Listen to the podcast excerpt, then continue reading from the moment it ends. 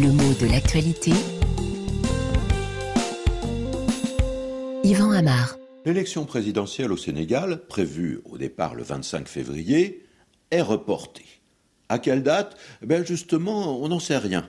En tout cas, l'annonce de ce report a été faite sans que le pouvoir indique une date de remplacement, et c'est bien l'une des choses qui inquiète. Et lorsqu'on reporte un projet ou un événement, s'inédier, c'est bien qu'on annule la date qui était prévue au départ, mais sans en proposer d'autres.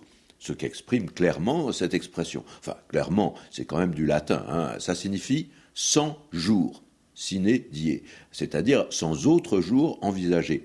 Sine, c'est une préposition latine qui veut dire sans. On entend bien la dérivation d'une langue dans une autre. Hein. Les deux consonnes principales sont les mêmes.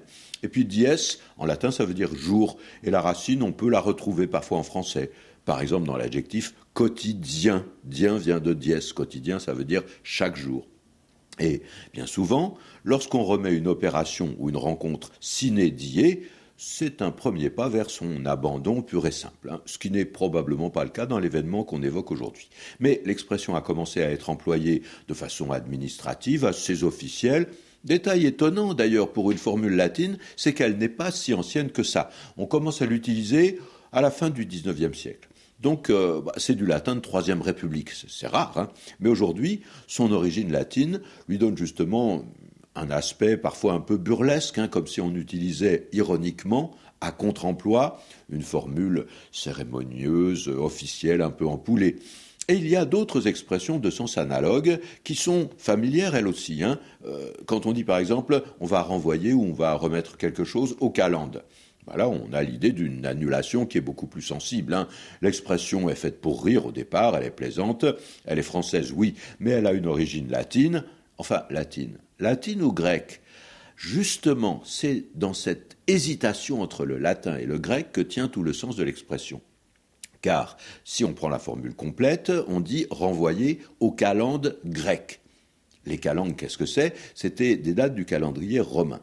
Et chez les Grecs, le calendrier était différent. Et aucun jour ne s'y appelait une calende. Donc traditionnellement, comme chez les Latins, le jour des calendes, c'était celui où l'on devait s'acquitter de ses dettes, eh bien, payer aux calendes grecques, ça voulait dire ne payer jamais, puisque les calendes grecques n'existaient pas.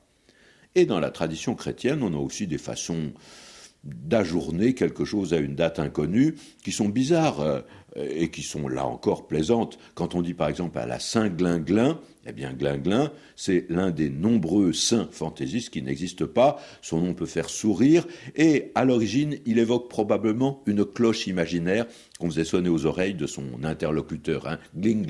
Eh bien, c'est à la Saint gling gling, à la Saint que je te fais entendre à l'oreille, mais juste à ton oreille, parce que ce saint, il n'existe pas, je viens de l'inventer.